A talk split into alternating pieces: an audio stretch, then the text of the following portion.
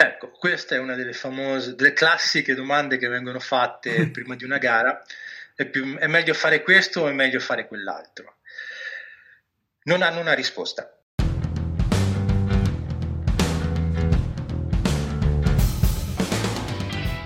Lo snowboard non è un semplice sport.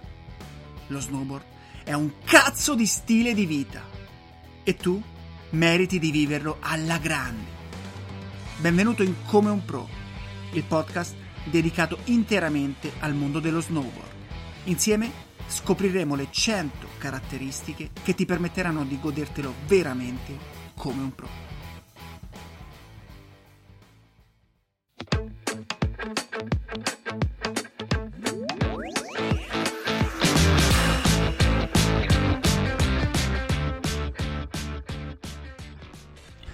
Welcome back in una nuova puntata di Come un Pro. Io sono Mattia Radenti e in questa puntata cercheremo di migliorare un'altra caratteristica che ci permetterà di goderci lo snowboard veramente a livello pro. Allora, siamo appena rientrati, virtualmente intendo, dai Laax Open e se come me hai seguito l'evento in tutte le sue fasi, probabilmente ti sarà capitato di farti qualche domanda sui punteggi delle gare e sui trick. Beh, in questa puntata troverai tutte le risposte che cerchi. Sì, perché se vuoi goderti lo snowboard veramente come un pro, allora devi capire come funzionano le gare e i punteggi. E in questa puntata parliamo proprio del judging, cioè come vengono dati i voti nelle varie gare di freestyle e quindi come si decreta il vincitore di un contest piuttosto che l'intera classifica. Per farlo ho chiesto aiuto ad un esperto, Paolo Marengo, che per anni ha giudicato gare di freestyle a livello mondiale.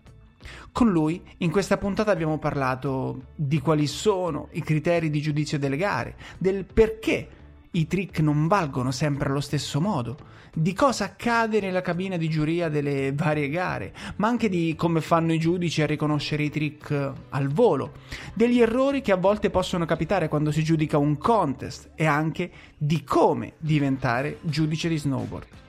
E quindi basta chiacchiere ed entriamo nel vivo della puntata. Preparati a conoscere tutti i segreti del judging come un vero pro.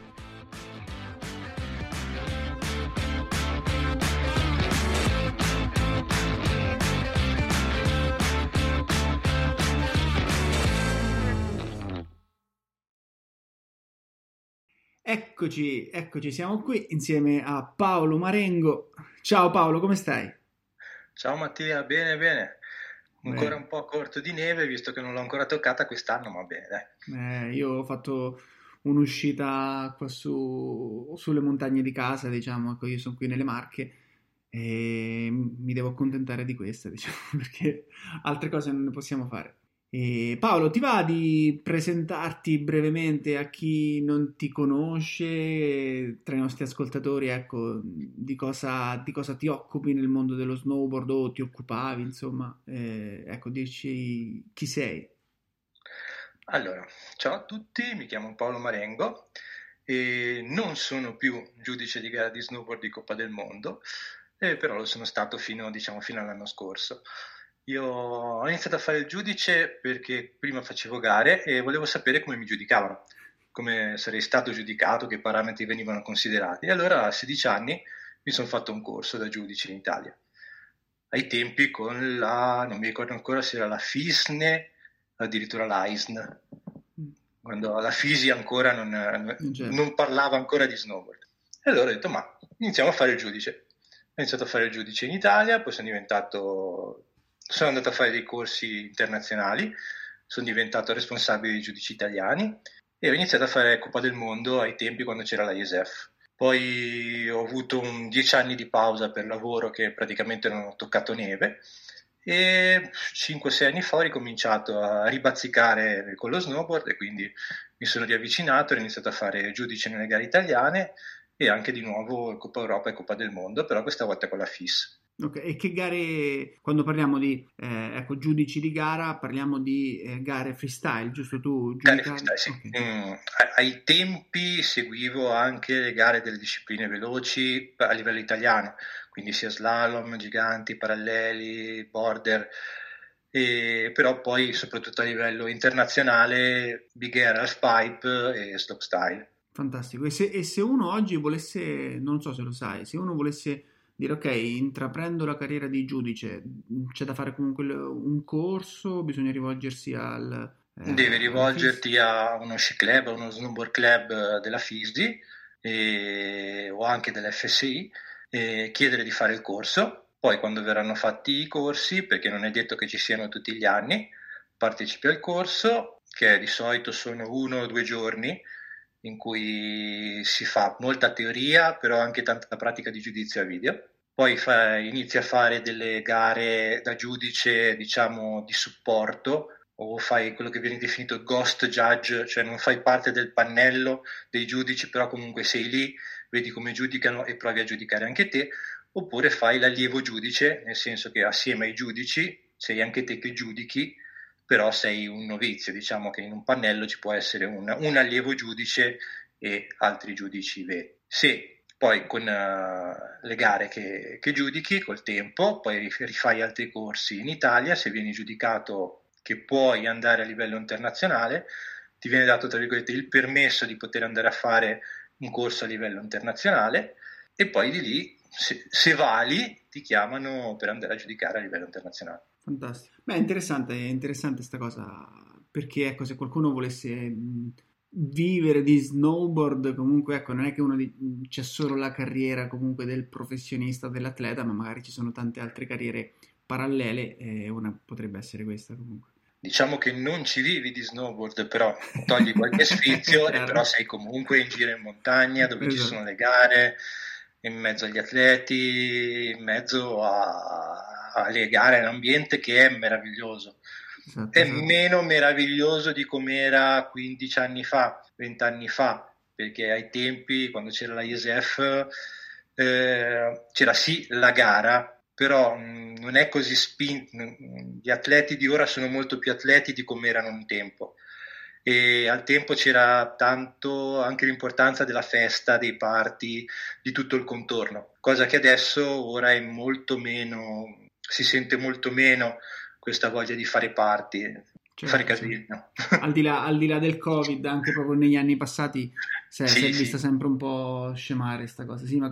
questo è un tema un po' ricorrente, quando, quando ho intervistato Matteo Matteoli è venuta fuori, anche quando, quando ho intervistato eh, sia Giacomo che Filippo Crattero un po' se ne è parlato. Ecco. Eh sì, sì, perché chi ha vissuto negli anni...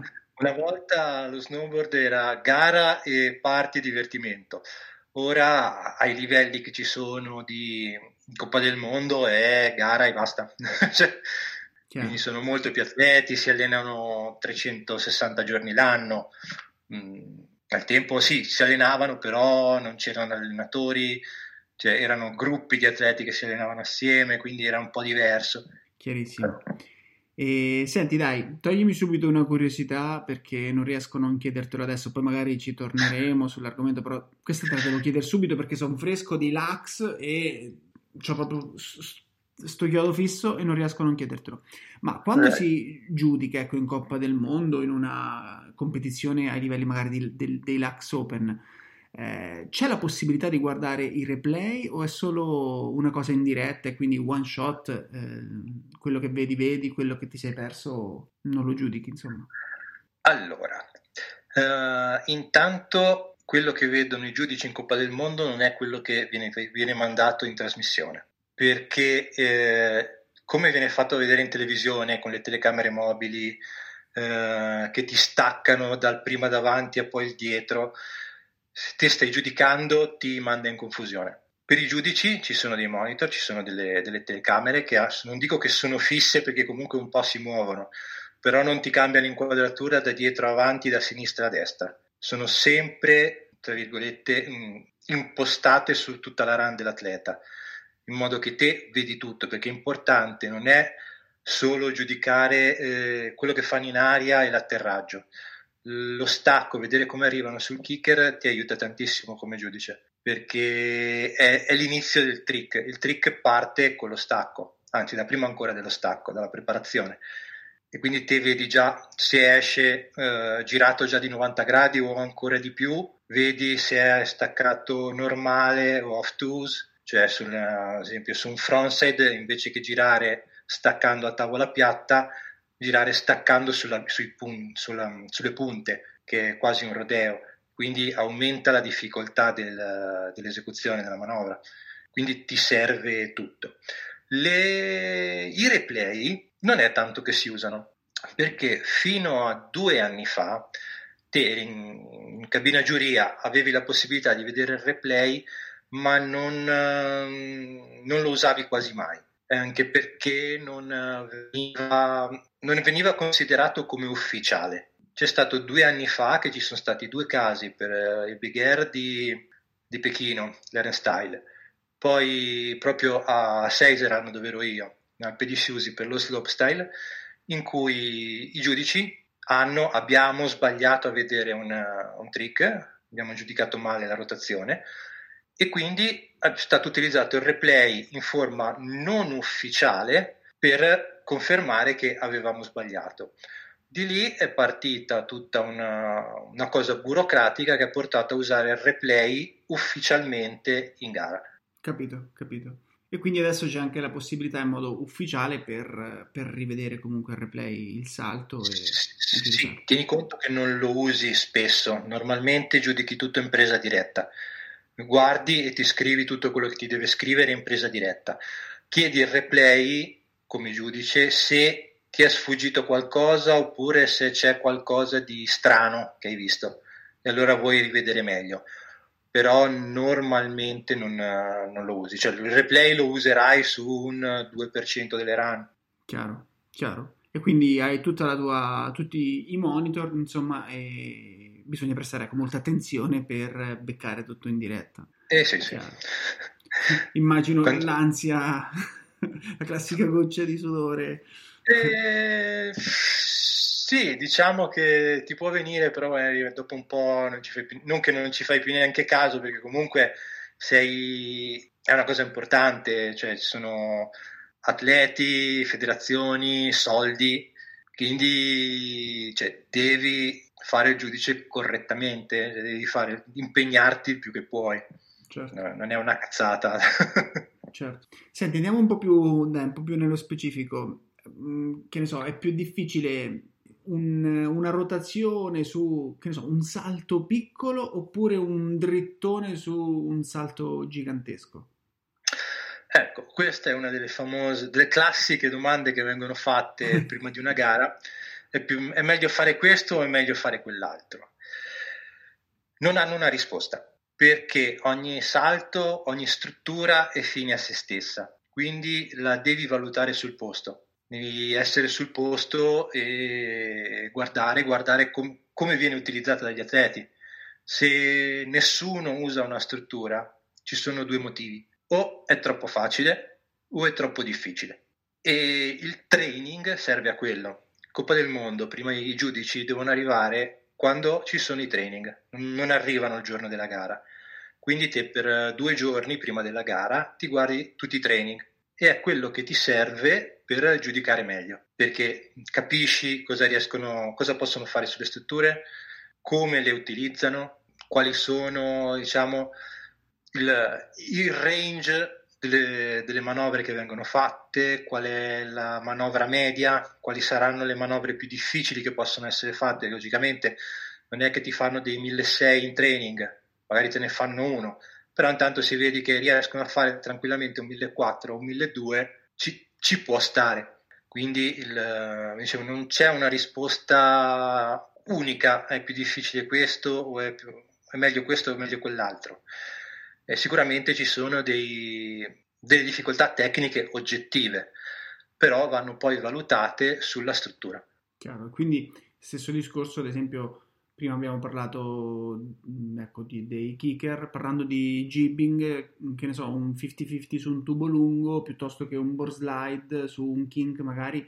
Eh, anche qui bisogna sempre valutare quelli che sono i, re, i range, diciamo, di manovre eh, degli atleti, e quindi tutto relativo comunque in generale. E certo, dipende anche da come è fatto il rail, se ti vai in cinquanta cinquanta per un metro e poi esci, oppure se è un rail che è lungo dieci metri te lo fai tutto dall'inizio alla fine. Chiaro. Bravo se ci riesci, sì, è cinquanta cinquanta, è facile, fallo magari su un tubo stretto. Certo, certo. Quindi ecco, non, non, non c'è niente di, di fisso, diciamo, che, o che è... non ci sono regole fisse, insomma. E quindi quali sono, ecco, i, i criteri di giudizio in generale?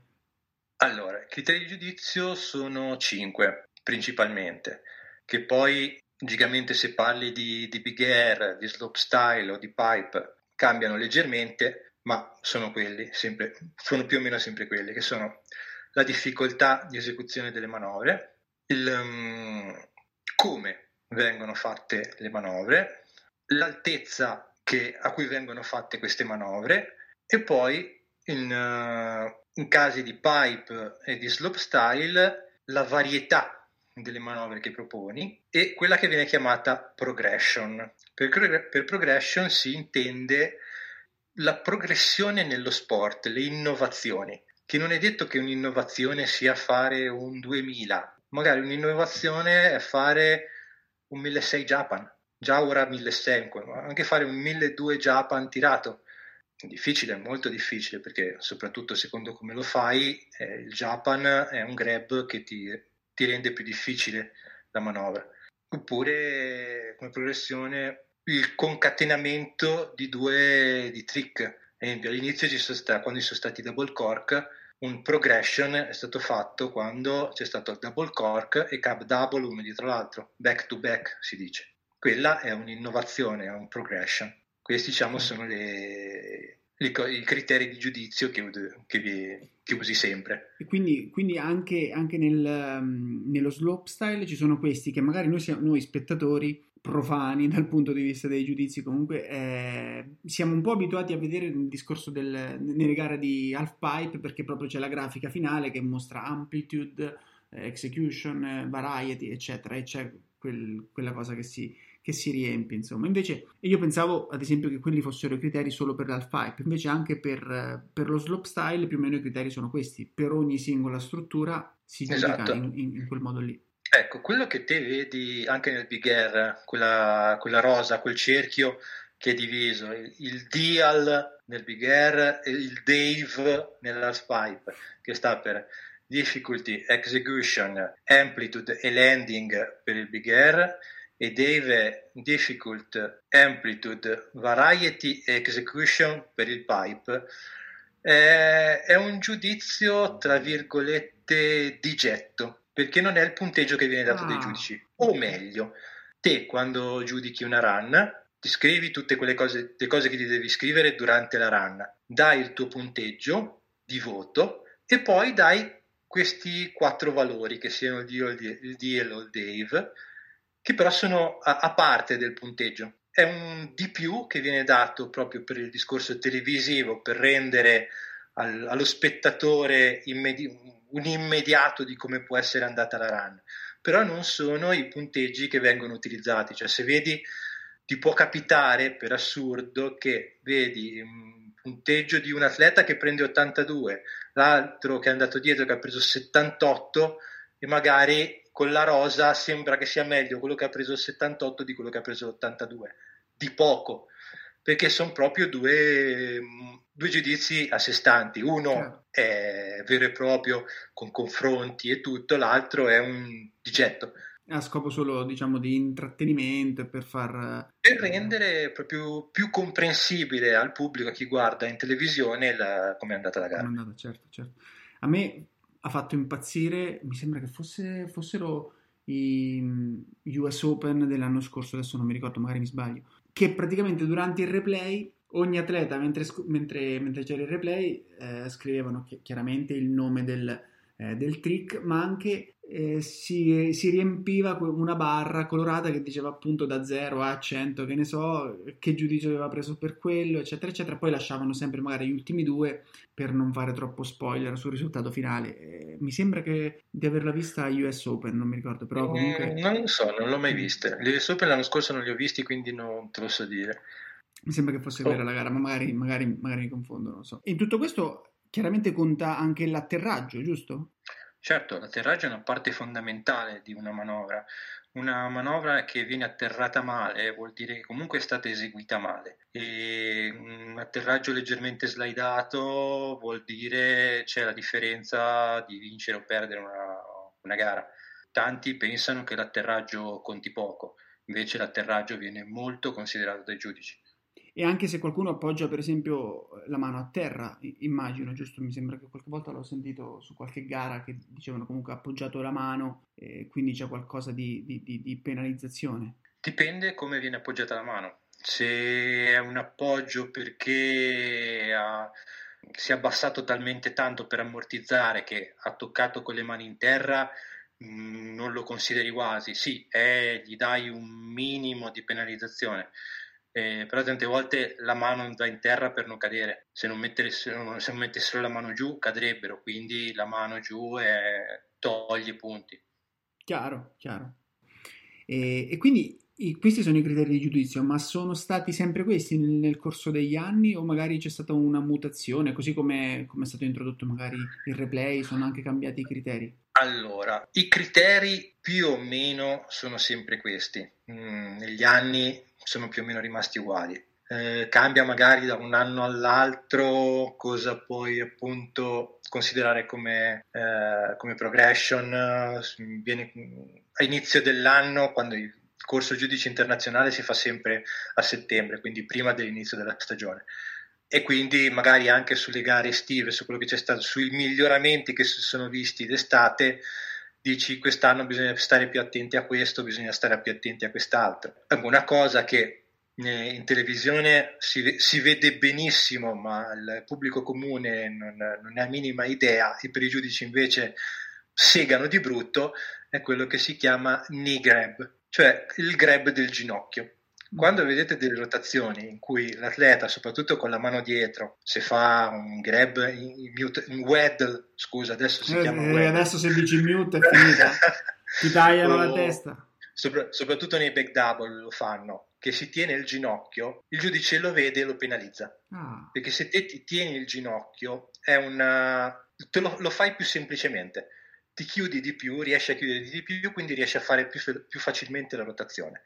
E quindi è considerato un, uh, un minus. E quello che è cambiato negli anni invece è il, il modo di giudicare, perché all'inizio era overall impression, eh, cioè te guardavi tutta la gara dall'inizio alla fine e valutavi tutto più o meno alla stessa maniera. Quando non c'erano ancora gli slopestyle, che c'era il pipe, poi si iniziò a cambiare leggermente il modo di giudicare. In pipe iniziavi, non, non c'erano più quattro giudici che valutavano tutta la run e il complessivo, ma c'era uno che valutava solo gli aerial, uno che valutava solo le rotazioni, uno che valutava gli amplitude, cioè la, l'altezza che veniva fatta, e poi c'era un quarto giudice che effettivamente faceva overall, solo overall impression. La somma di questi quattro punteggi, e quindi non più la media, ti dava il risultato.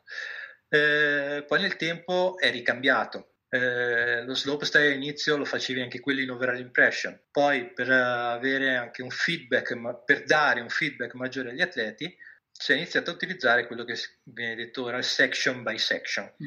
cioè ci sono due giu- uno giudice eh, a livello nazionale, diciamo due giudici a livello di Coppa del Mondo, che valutano assieme una sezione e vengono dati appunto i punteggi section by section, quindi un atleta riesce a capire dove è andato bene e dove è andato male. Quindi se ho fatto questa manovra e ho preso otto, e in un altro punto ho fatto quest'altra manovra ho preso quattro, so che dove sono, ho preso otto, so che un trick del genere mi va bene, dove ho preso quattro so che lì devo fare qualcosa di meglio. Certo. Nel, nel computo del, del punteggio ci sono appunto, dicevo, in Coppa del Mondo i giudici sono sei giudici che valutano le sei sezioni a coppie. Quindi un giudice, due giudici valutano la sezione uno e due, due giudici la tre e quattro, due giudici la cinque e sei. Questi punteggi vengono sommati e poi ci sono due o tre giudici, di solito tre giudici, che valutano l'overall impression di tutta la run. E la somma dei trick delle, dei primi sei giudici vale il sessanta per cento del punteggio. Invece il, la, somma, la media dei, o la somma dei tre giudici che valutano l'overall impression valuta, vale il quaranta per cento della run. Quindi a volte può succedere che se ti guardi una classifica non rispetta sempre i valori dell'overall impression, perché magari eh, teoricamente dovrebbe essere il primo con l'overall impression più alto, il secondo con l'overall impression secondo, terzo, quarto, quinto. Col fatto che all'overall impression asso- sommi comunque le, i punteggi dati section by section, può capitare che il primo in overall impression ha vinto, poi però c'è il terzo in overall impression, poi c'è il secondo, ci sono piccoli distacchi che possono dare, tra virgolette, confusione, però purtroppo è, è difficile, già è difficile giudicare, poi il sessanta quaranta è stata un'altra opzione che si è trovata nel tempo, perché prima è stato fatto settanta trenta, poi si è visto che non andava bene, veniva poco valutato l'overall impression, l'ha portato sessanta quaranta, il cinquanta cinquanta è stato provato ma si è visto che non funzionava e quindi il sessanta quaranta è stata una proporzione giusta, però soprattutto con punteggi dove c'è uno scostamento di mezzo punto, un decimo di punto, ci sta che i punteggi dell'overall impression non rispettino quelli della classifica generale, certo, certo. La classifica finale. Ma comunque sono... Cioè sono dei parametri che uno, cioè, cercano di dare com- comunque la valutazione più oggettiva possibile e, più, e chiaramente sono son, son dei calcoli complessi per, perché è giusto così. E, assolutamente, e infatti... un'altra cosa che può sembrare strana però è, per come funziona una gara di slopestyle è, deve essere fatta così. Eh, non è detto che un, uh, un back double sul primo salto abbia lo stesso punteggio del back double sul terzo salto. Mm. Perché? Perché la struttura è diversa. Torniamo al discorso di prima. Magari nel primo salto un back double prende nove e nel terzo salto prende otto, perché nel terzo salto magari si riesce a fare anche un millequattrocento, quindi non è più il, la cosa migliore che puoi fare. Si tende sempre a, man- a mantenere più o meno lo stesso livello, perché è logico che un back double non può prendere da una parte cinque e da un'altra parte dieci, però in, in alcuni salti dove è il massimo livello logicamente prende un pochino di più rispetto a un'altra parte. Sono uh, piccolezze, cioè non è, appunto, come ti ho detto, non ci sono scarti così grossi, però ci sono queste differenze. Stessa cosa il confronto tra una sezione di rail e una, è una sezione di salti. C'è chi dice che un back double è più difficile di un due in due out, eh, però se su quel rail lì o comunque sulle sezioni di rail due in due out è il massimo che puoi fare, mentre il back double è il, il salto base per la parte dei kicker, sicuramente il due in due out sui, avrà un punteggio molto alto rispetto al back double, chiaro, perché su, quel, su quelle strutture puoi fare molto di più. Quindi ogni struttura ha da zero a dieci, quindi e devi usarli tutti da zero a dieci. Non è che puoi usare solo da, da sei a dieci o solo da zero a cinque. Devi fare in modo che il, i tuoi punteggi siano il più puliti possibile e che si incastri, e che si incastrino il meno possibile. Se te dai a un atleta sette virgola otto e a quello dopo dai otto, sai che se fai così hai solo una setta possibile da mettere in mezzo, perché c'è solo il sette virgola nove, quindi devi fare in modo con dei punteggi di anche tenere, saperti tenere spazio tra un punteggio e l'altro, certo, perché così puoi metterci de- altri atleti in mezzo, certo, e, certo. Le, e le differenze a volte sono su una sbavatura in atterraggio, può essere su essere andato un metro più lungo, su aver fatto un grab che dura mezza rotazione in più, e sono quelle differenze che ti danno quei decimi che appunto di, da posizionare. Uno gli dai sette otto, uno gli dai sette nove.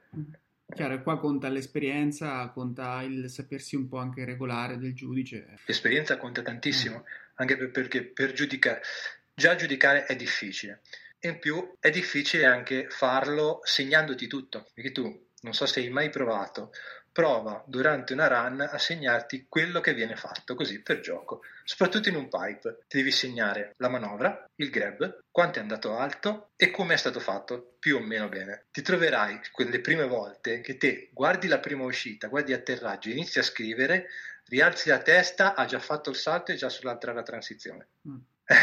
Chiaro. Ma, ma te, cioè, io adesso, per esempio, anche se non, non parlando magari di pipe, ma parlando di slopestyle, farei difficoltà anche a riconoscere qualche, qualche trick, quindi sorvoliamo su sta cosa perché non me ne posso, cioè sicuramente no, non, non sarei in grado, ecco, di, di mettermi a scrivere.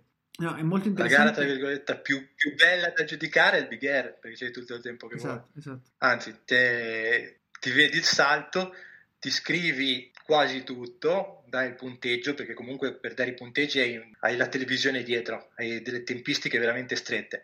Quindi tante volte dai il punteggio e poi continui a scriverti le cose, ti aggiungi delle note. Nel, in pipe e slopestyle non c'è. Nel slopestyle, se hai tempo dopo i tuoi due... dopo la, la tua sezione, mm-hmm. che se te sei il giudice che fa la, sez- la prima sezione, ti, ti valuti le prime due uscite e poi guardi la televisione e guardi cosa hanno fatto gli altri, cosa, sì. come scende il resto della run. Se sei overall invece ti devi segnare tutto.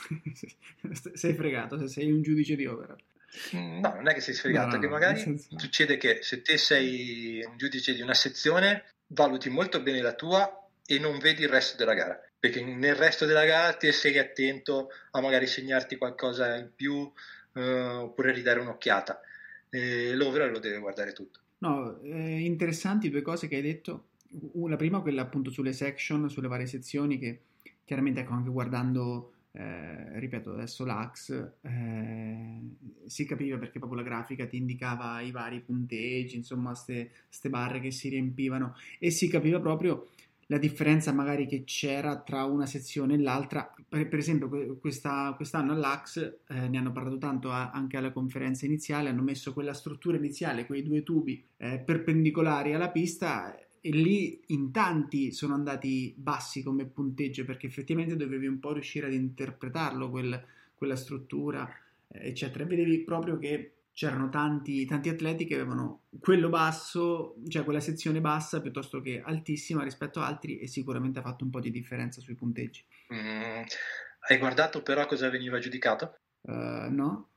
Eh, il, eh, quei due tubi lì di traverso, almeno, cioè io non ero in giuria quindi non te lo so dire, però erano un di più, veniva ah. giudicate quello che veniva fatto sui... Ah, ok. Ma infatti, infatti non veniva mai dato un nome ai trick di quel. E io ho pensato, dico, boh, magari perché non sanno come chiamarli, perché tanti se li inventano, oppure tanti passano lì e danno il bong e basta. Mm, sì, comunque devi tenere conto una cosa: quello che viene scritto come trick mm. non c'entra niente con la giuria. Ah, ok. Il, c'è uno che viene chiamato trick caller e, e lui dice tutti i trick che vengono fatti. Alle volte è un atleta che non si è qualificato per la finale, mm. e dipende dalla situazione, cioè ogni tanto si viene proprio cercato il giorno prima uno che faccia il trick caller. Chiaro. E c'è in, uh, in cabina regia una, una sorta di tastiera particolare che loro schiacciano dei tastini e viene fuori il nome della manovra. Ah, anche perché sì, anche perché devono scriverla veloce. Non è quello che viene in cabina giuria, i giudici non sentono quello che viene detto al trick caller, anche perché tante volte magari il trick caller sbaglia ah, sì. e, e ti porta in confusione. Chiaro, chiaro. E voi siete, cioè in cabina giuria si è isolati anche da, dagli speaker televisivi, eccetera, si guarda e basta. In cabina giuria ci sono i giudici, c'è il capo giuria che dà le indicazioni, a, controlla che la, i giudici giudichino bene. C'è l'addetto al computer e basta, che si è collegato via radio con il direttore di gara, diciamo, e con la partenza. Tante volte è il, lo, l'omino del computer che dà l'ok per la partenza. Il capogiuria dice ok, e allora il, il computer dice ok a quelli in partenza, e così possono far partire. Ah, chiaro, chiarissimo. Invece per quanto riguarda il discorso, facevo il discorso del, della progression.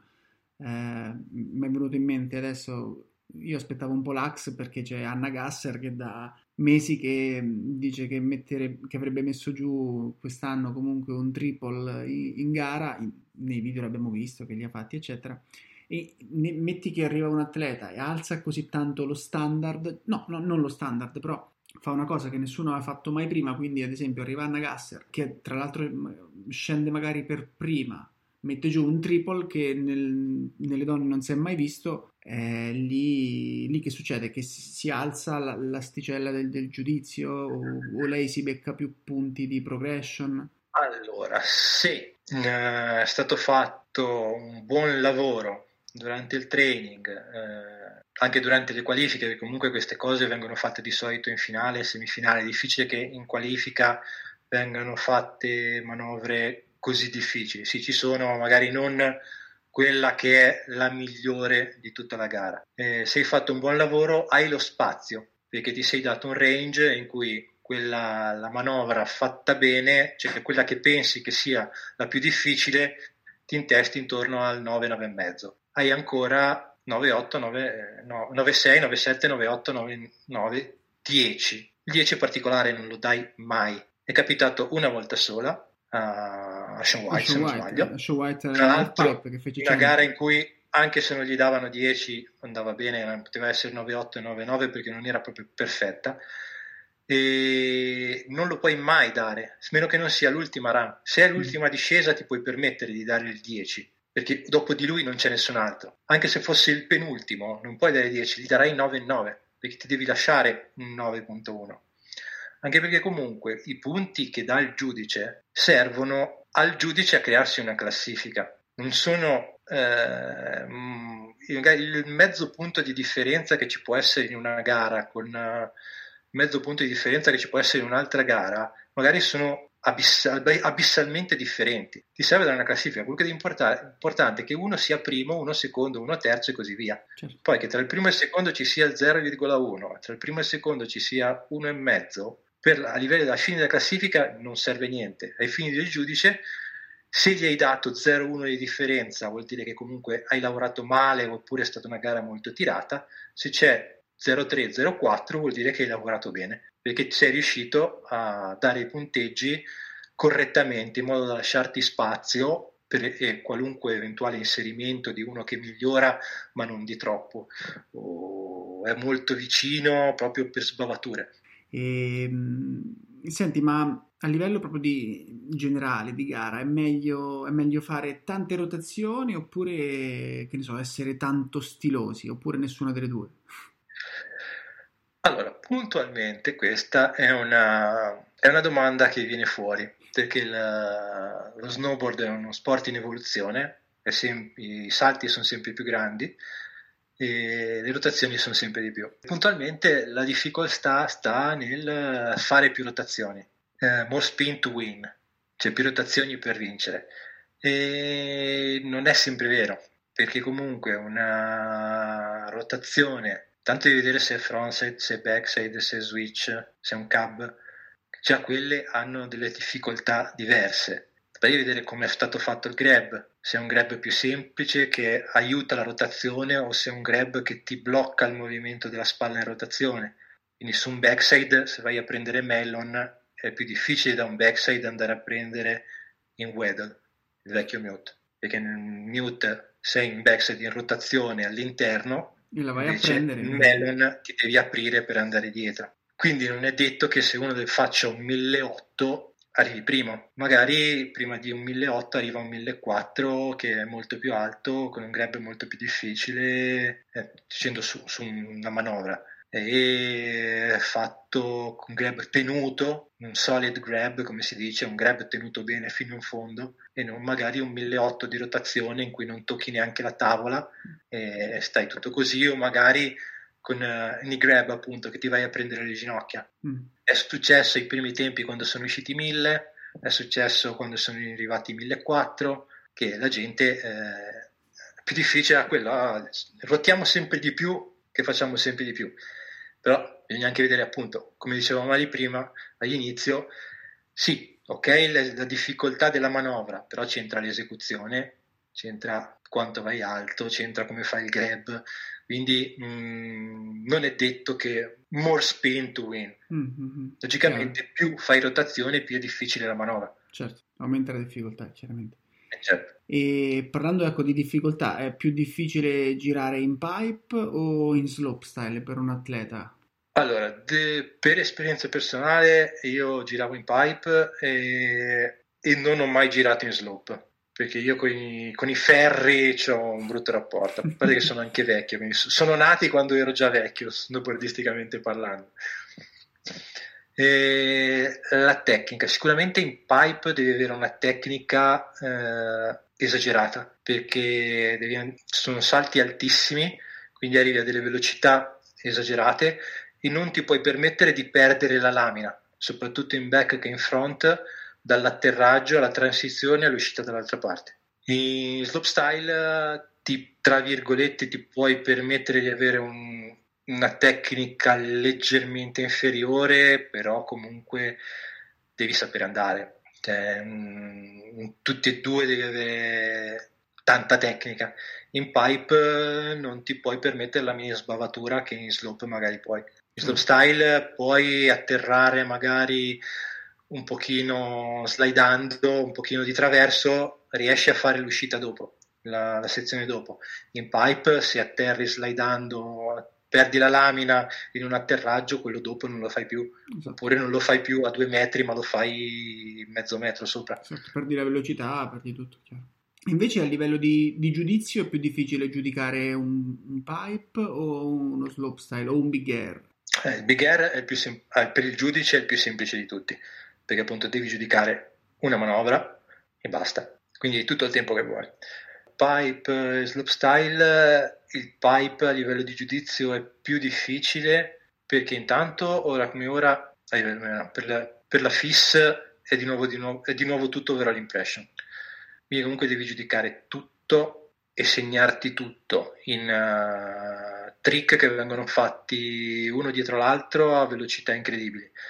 Come ti ho detto prima, se te perdi tempo quando ritiri sulla testa l'altro è già in aria e te ti sei perso la prima parte della manovra, quindi sì, è più difficile il, il pipe perché più, a livello più, di giudizio, certo, tutto più eh, sono più veloci i salti, devi fare overall, quindi chiaro c'è invece, meno tempo tra una manovra e l'altra.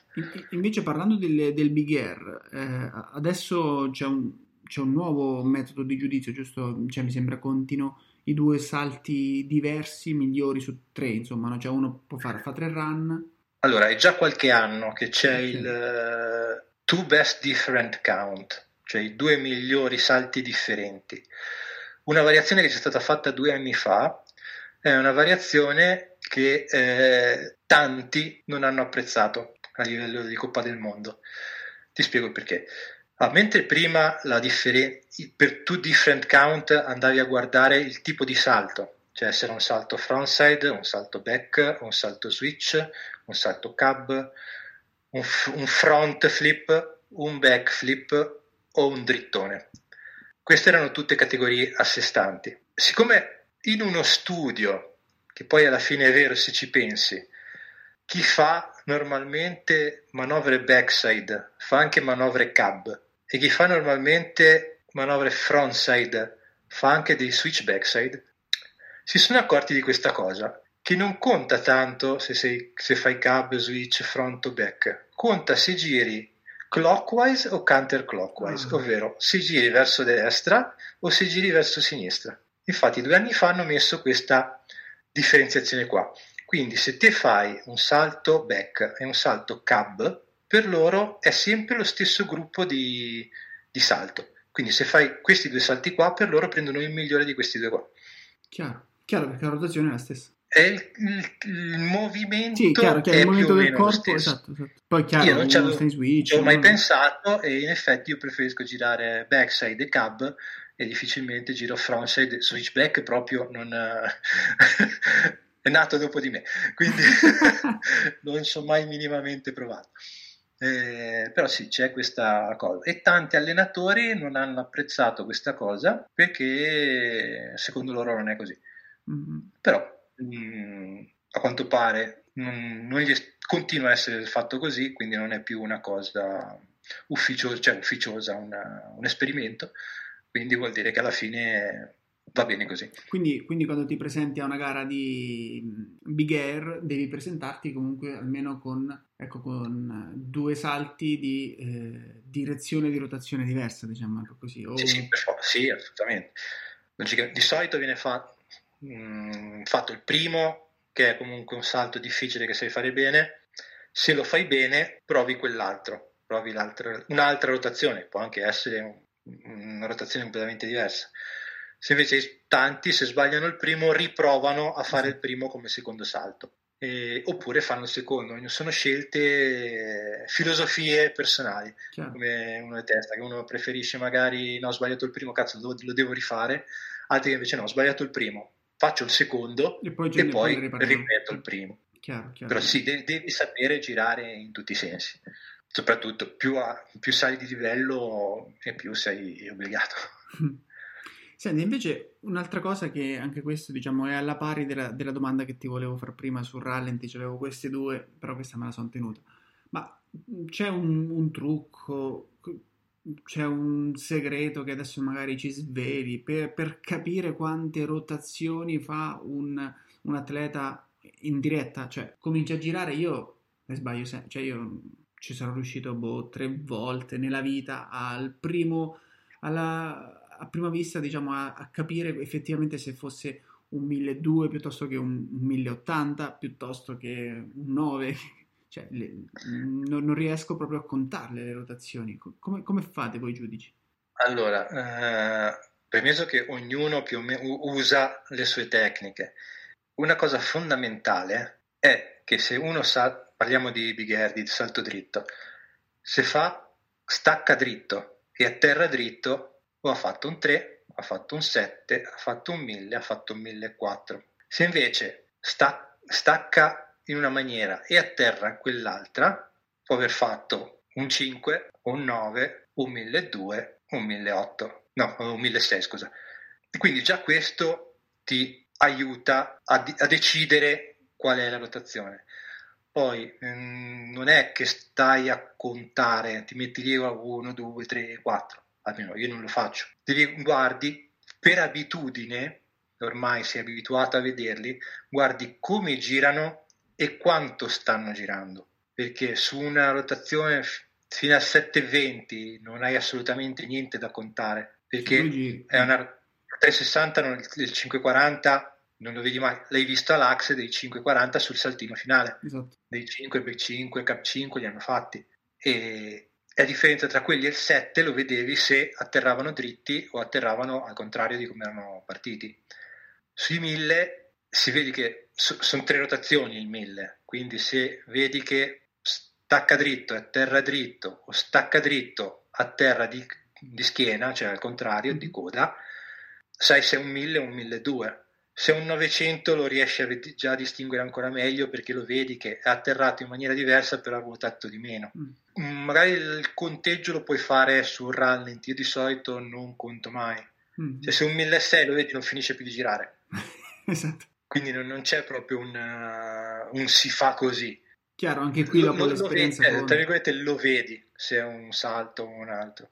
Ad esempio in pipe ci sono dei salti che te basta che vedi la prima parte di stacco sai già cos'è. Certo. La differenza tra vedere un, tra essere un giudice esperto e uno che ha le prime armi o comunque uno del pubblico, e uno del pubblico deve, deve vedere tutta la manovra fino in fondo. Un giudice esperto già da come i primi movimenti della manovra capisce più o meno se è un qualcosa o qualcos'altro. Una delle dei punti tra virgolette chiave per essere un bravo giudice è saper anticipare, think in advance. Eh, se io so già cosa sta per fare, o comunque perché conosco la sua run, perché l'ho visto girare, o comunque vedo cosa, come inizia il trick, più o meno so già cosa sto per scrivere. Ho già, mi, devo focalizzarmi a scrivere una, due o massimo tre cose diverse, e non essere a, a mente bianca che mi può fare duemila cose diverse. È una cosa anche questa che ti aiuta. E poi, ad esempio, nelle manovre, ci sono delle manovre che non serve che ti scrivi che grab viene utilizzato, ti scrivi solo se è un grab particolare. Back double è mute, è well, e mi scrivo solo B due. Quando scrivi non è che scrivi back double, wed, certo, alto, cose. Chiaro, chiaro. B due più più, magari con una freccia verso l'alto. Vuol dire che è un back double mute fatto molto bene e molto alto. Perché questo è quello che riesci a scrivere nei due secondi, tre secondi che c'hai di tempo per scrivere. Chiaro, chiaro. Ti è mai successo di magari ecco, sbagliarti, di non, di non interpretare, no, non interpretare male, perché chiaramente un giudice interpreta con il suo giudizio, però non riconoscere un salto o trovarti in difficoltà. Succede, capita che te perdi una manovra, perché milioni di motivi, te vai comunque avanti, segni quello che viene dopo e, ad esempio, se sei in un pipe, hai visto mezza manovra e basta, sai però quello che ha fatto prima e vedi quello che fa dopo, quindi sai, sei, riesci a capire che tipo di rotazione è stata fatta in mezzo. Ad esempio, se esce, va su dritto e nella manovra dopo va di nuovo su dritto, vuol dire che è una rotazione dispari, perché sennò uscirebbe in due maniere diverse, certo. Come entra da una parte non può entrare anche da quell'altra, così, quindi certo. Hai già quello, è un tuo aiuto per riandare a riscrivere.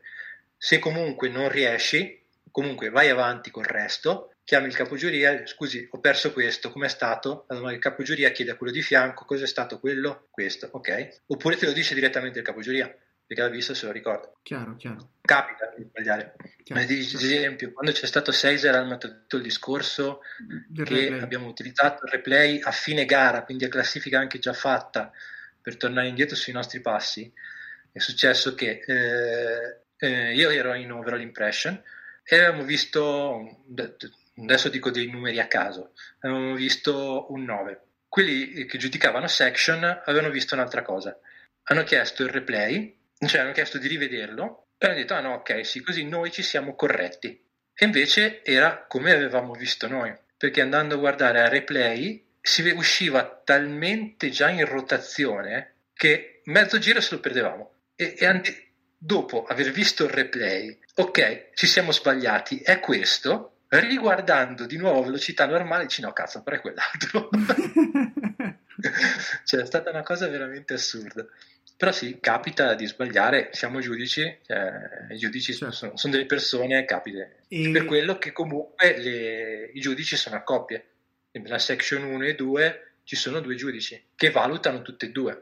E a volte capita magari uno, uno da cinque, l'altro da sette, questo è il compito del capogiuria, chiama i due e gli dice perché te hai dato cinque e te hai dato sette? Ah, perché io ho visto fare questo. E l'altro dice no, io ho visto fare quell'altro. Oppure dice, ah no, mi sono perso, su hai ragione, mi ero perso che aveva messo la mano in terra. E allora, prima che venga dato il voto, viene, viene corretto. Il giudice viene corretto. Il capogiuria praticamente ha uno, non decide niente, ha una sorta di controllo sui giudici. Fa in modo che lavorino correttamente, che non ci siano problemi, che non ci siano differenze. Se ogni tanto interviene, magari se cinque giudici su una cosa overall hanno dato cinquanta e uno da quaranta, dice alza un po', perché sennò è, è fuori range. Se, cinque, se quattro hanno dato un voto e l'altro è troppo più basso, vuol dire che quello più basso è fuori range. Oppure se uno è troppo alto gli dice abbassa, perché va a poi a, a compromettere il range, la classifica. E quali sono i tuoi trick preferiti? Cioè quelli proprio che ti piace di più vedere, che dici cavolo quanto è... Quelli belli, alti, fatti bene, atterrati bene, con dei bei gradi. Quelli che meritano un nove, dai, quelli che, cioè, quelli che meritano un nove. No, i trip preferiti, ti ho detto, non... il Japan è un grab che mi piace, proprio perché rende più, molto più difficile la manovra, però magari ci sono anche dei, dei semplici indie fatti completamente a gamba stesa, che sono meravigliosi da vedere. Sì, no, non c'è un trick preferito, però c'è appunto i trick, i trick belli e fatti bene, sono certo. I miei preferiti. Certo, certo. E invece a livello di... gare, diciamo, eh, ci sono state delle gare che per te sono state più importanti, a cui sei rimasto più, più legato, insomma? No, ne ho fatte talmente tante, aspetta fammi guardare qua che c'ho un po' di pass vecchi. uh, vabbè, sicuramente il Board Aid, c'era ai tempi in Svizzera veniva fatto tutti gli anni una, una gara di beneficenza con, per l'AIDS, e c'erano gare di aspect di snowboard, c'erano l'hardbike con lo skate, c'erano concerti, e quello era proprio una situazione veramente incredibile. Addirittura dormivamo in una caserma, non era anche in un albergo, in una caserma, era meraviglioso. Poi vabbè, la, la gara, le due gare più importanti che ho fatto sono stati ai tempi della I S F un master a Davos, che era il... le gare più importanti della Coppa del Mondo erano i Master al tempo, e poi cosa ho fatto? Ai mondiali di Val di Sole nel novantanove io non dovevo giudicare, però ero, ero lì nel pubblico e durante il Big Air, durante il training del Big Air un, un atleta slaminò e atterrò sul tavolo della giuria. Porca troia! Mandandone due all'ospedale. Mamma mia. Cazzate solo qualche punto, però eh, sì che eh, lo speaker ha chiamato, c'è Marengo nel pubblico, e ha detto sì, vieni su, c'è da giudicare. Bene. Che spettacolo. Vabbè, altre gare anche meno importanti, però i mondiali juniores che ho giudicato quattro cinque anni fa, che è stato praticamente il mio rientro a livello mondiale, eh, ho sempre nel cuore Laax, perché fini novanta, primi duemila ero sempre uno dei giudici che ci andava a giudicare. Laax è, è meravigliosa, eh, sì, chiaro, chiaro, dai. Poi, poi alla fine tutte le gare sono belle, sì, sì, sì. Abbiamo fatto, per quanto possa esserci casino, gente che non è d'accordo con eh, i punteggi, una cosa e quell'altra, poi sì, è lavoro ma ti diverti. Chiarissimo. E senti, invece adesso mi sono tenuto questa domanda per ultima, eh, così per cambiare un po' argomento. Io, cercando un po' online su di te, mi sembra di aver letto, adesso a meno che non sia una fake news, che tu hai, hai fatto anche da eh, giudice, insomma, su qualche eh, World Qualifier di, di, di freeride, giusto? Vero, sì. Eh, mi sono dilettato anche in quello. E lì, lì ma, ma era il Freeride World Tour o era un'altra... un'altra... Eh, Freeride World Qualifier. Ah, esatto. Cioè, il Freeride World Tour sarebbe la Coppa del Mondo. Esatto. I World Qualifier sarebbero delle... Per noi è il tipo Coppa Europa, poi però ci sono i World Qualifier in Giappone, in Nuova Zelanda, nel, nelle Americhe, e sono quelli che ti danno i punteggi per entrare nel World Tour. Ah, chiaro. Perché chiaro. Nel World Tour mi sembra che ci sia un limite di venti partecipanti a categoria, mentre invece i qualifier sono quasi, tra virgolette, quasi open, e quindi te puoi andare, partecipare, e se fai punti vinci, poi puoi andare a fare la Coppa del Mondo. Chiaro, chiaro, adesso ho capito. Infatti, infatti sto, seguo un paio di atleti su Instagram che girano con questo World Qualifier e non capivo bene, poi non è che sto lì a chiedergli, perché fai anche la figura del babbione che dici mi segui e poi non sai che roba faccio, però adesso ho capito come funziona. Ma lì invece i criteri di, di giudizio sono, sono diversi, cioè chiaramente sono diversi, però nel senso co- come funziona? Assolutamente sì. Prendono i te- si prende anche il tempo, si prende solo... La, lo stile, la linea che uno sceglie. Esatto, una delle cose più importanti è la linea che, de- che scegli. Poi non prendi il tempo, però guardi come scende. Se uno scende velocemente, se si ferma, quello lo valuti. Addirittura se si ferma uno, te devi dargli una penalizzazione di un punto a secondo che si è fermato. No. Anche solo se si ferma per capire cosa c'è dopo, cioè, insomma, si ferma vicino a una roccia, decide ah devo passare di qua, te quella lì lo valuti come un minus. Certo. Poi valuti un po' la parte freestyle, se fanno salti, come li fanno, anche lì se vanno solo dritto, se fanno delle parti in switch. Sì, fondamentalmente sono, sono queste le cose più importanti. Quest'anno partirà, e sinceramente Eh, ho visto, mi sembra che tra un mese dovrebbe partire il Freeride World Tour, mi sembra che hanno confermato quattro date, adesso non mi ricordo, eh, magari adesso la sto improvvisando, perché mi ricordo di aver visto il post condiviso dalla, da Arianna Tricomi, però ecco, sinceramente... Penso di sì, non lo so, anche perché è qualche anno che non ci giudico più, eh, però comunque ho visto che a Cuba e in Giappone hanno fatto gara la settimana scorsa, sì, o addirittura questa settimana. Dovrebbe essere stato era, il qualifier. Era una pista battuta, eh, però sì... Sì, sì, sì. E, e niente, quindi ecco, avevo letto sta cosa, dico adesso gli, gli chiedo anche, anche del freeride, ma lì, lì che si che gareggiano sia sciatori, chiaramente in categorie diverse, sia skier che snowboarder, i giudici sono gli stessi e i, e i criteri di giudizio sono gli stessi. In che senso i giudici sono gli stessi? N- nel senso, non è che c'è la, la giuria che giudica la categoria snowboard e la giuria che giudica la categoria skier, sono, sono st- è la stessa giuria? Uh, sì e no, nel senso che siccome sono talmente tanti di solito che scendono e eh, ci possa essere mh, a livello di differenza di una gara normale in pista, eh, è difficile che ci sia un incidente, mentre nella gara freeride anche semplicemente uno che cada, perde gli sci, perdi cinque, dieci, quindici minuti perché venga recuperati gli sci, si sposti una cosa e quell'altra. Quindi valuti, in quel, giudichi in double up, si dice. Mentre scende un atleta c'è una giuria che lo guarda, poi appena arrivato in fondo la giuria giudica. L'altro gruppo di... nel mente che la prima giuria giudica, la seconda giuria valuta quello che scende ora. Ah, okay. Quindi c'è un'alternanza. La stessa cosa si fa anche nello snowboard nelle qualifiche in tante, in tanti modi, cioè in tante gare. Ad esempio nel, nelle qualifiche di Pipe è stata fatta in double up. Scendeva un atleta, lo, lo giudicava un, un gruppo di giudici e appena arrivava giù non c'era da aspettare il tempo del punteggio perché scendeva già un altro atleta che veniva giudicato dall'altro gruppo di giudici. Uh-huh. Quindi i giudici giudicano alternati e così riduci di molto i, i tempi morti, riesci ad andare molto più veloce.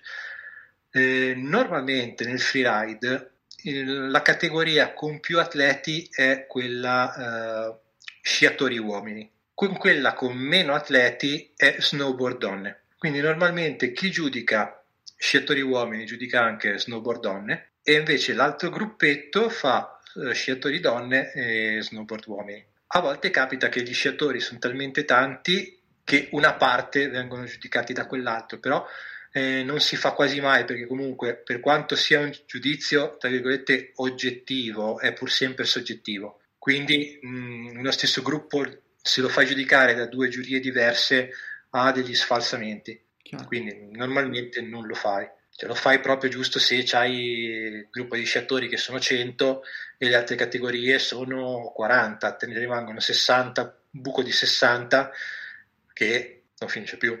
Chiarissimo. Allora lì sì che sei obbligato a avere gli stes- lo stesso gruppo da giudicato da, giudici, giu- due gru- da due gruppi di giudici diversi. Ho capito, ho capito.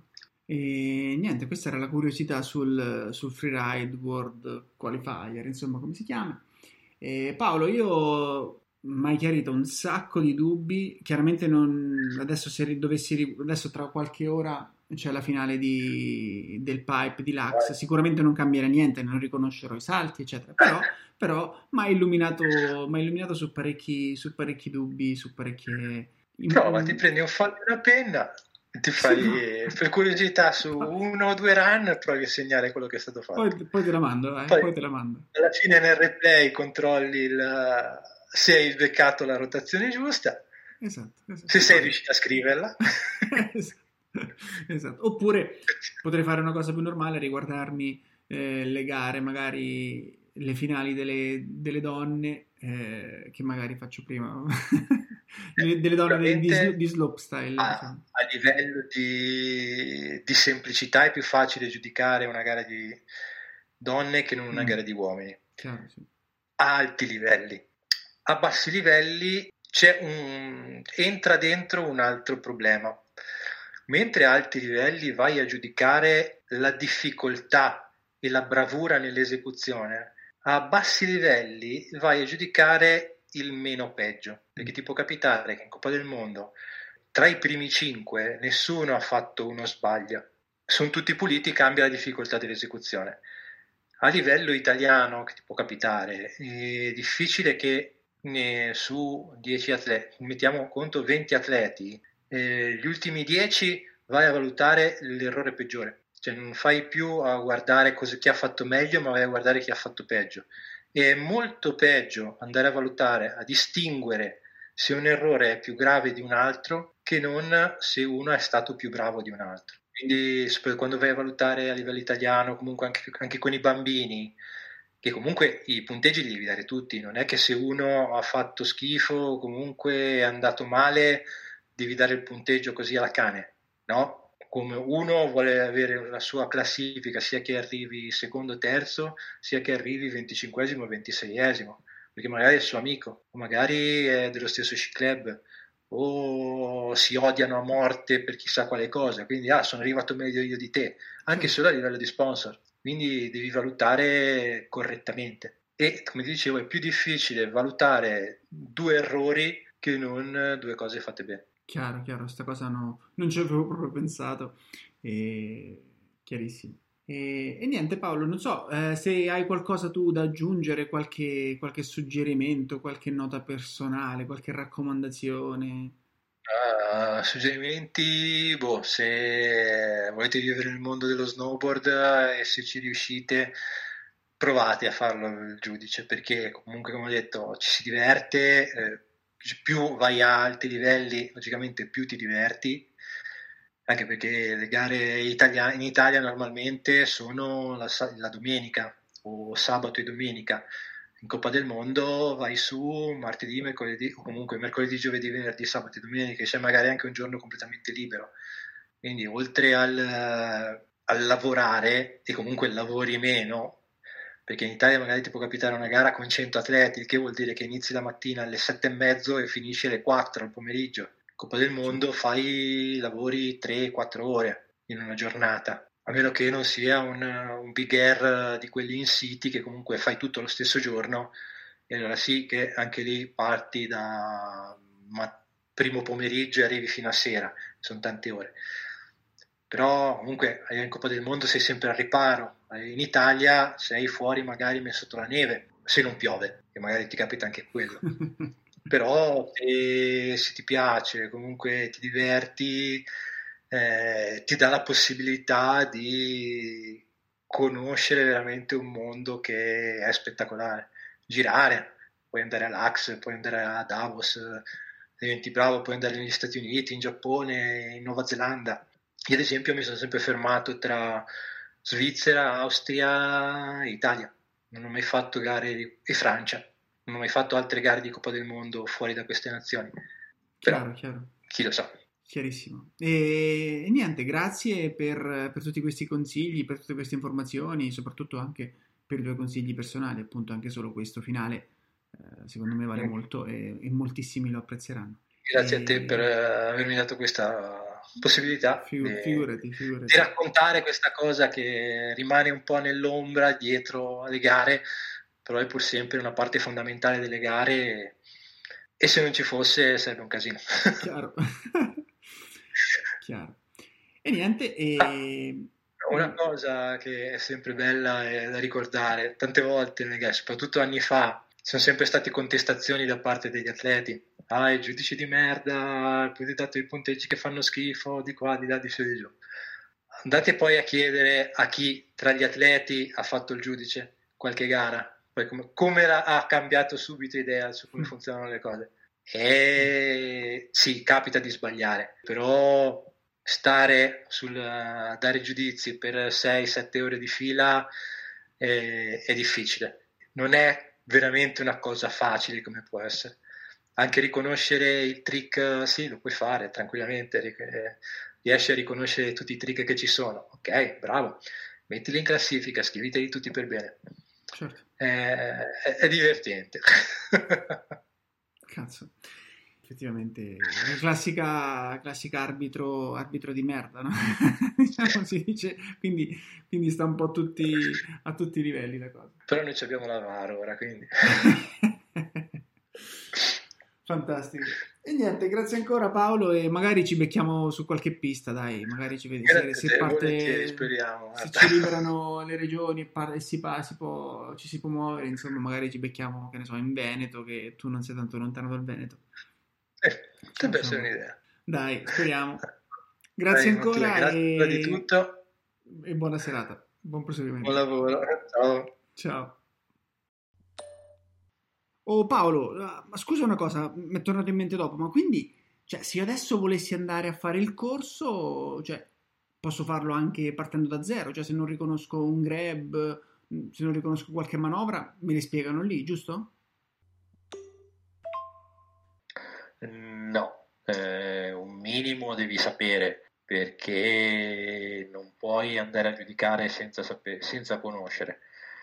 Eh, sì, al corso qualcosina si fa, ma è veramente minimo, cioè, si fa un ripasso dei basic, cos'è un frontside, cos'è un backside, eh, cos'è un tap double, ma giusto per eh, più che altro spiegare tecnicamente magari il salto o il, il trick sui rail.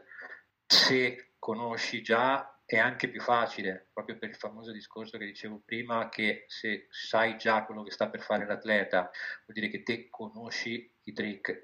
In più, se te non conosci un trick, non sai neanche qual è la difficoltà effettiva, oggettiva di quel trick lì, quindi non, come faresti a giudicarlo correttamente, a fare un ranking tra una manovra e un'altra, a dire qual è più difficile e qual è no?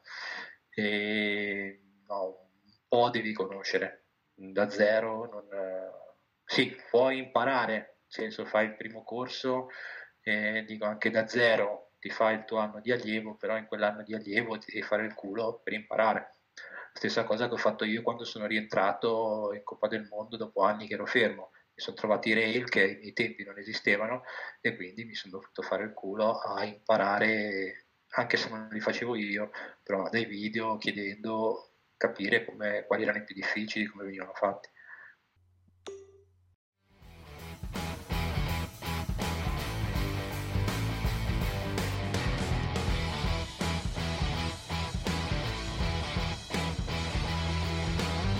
Sei ancora qui? Fai bene! Sì, perché devi sempre aspettare la fine della puntata, perché spesso ci trovi delle belle sorprese, tipo questa.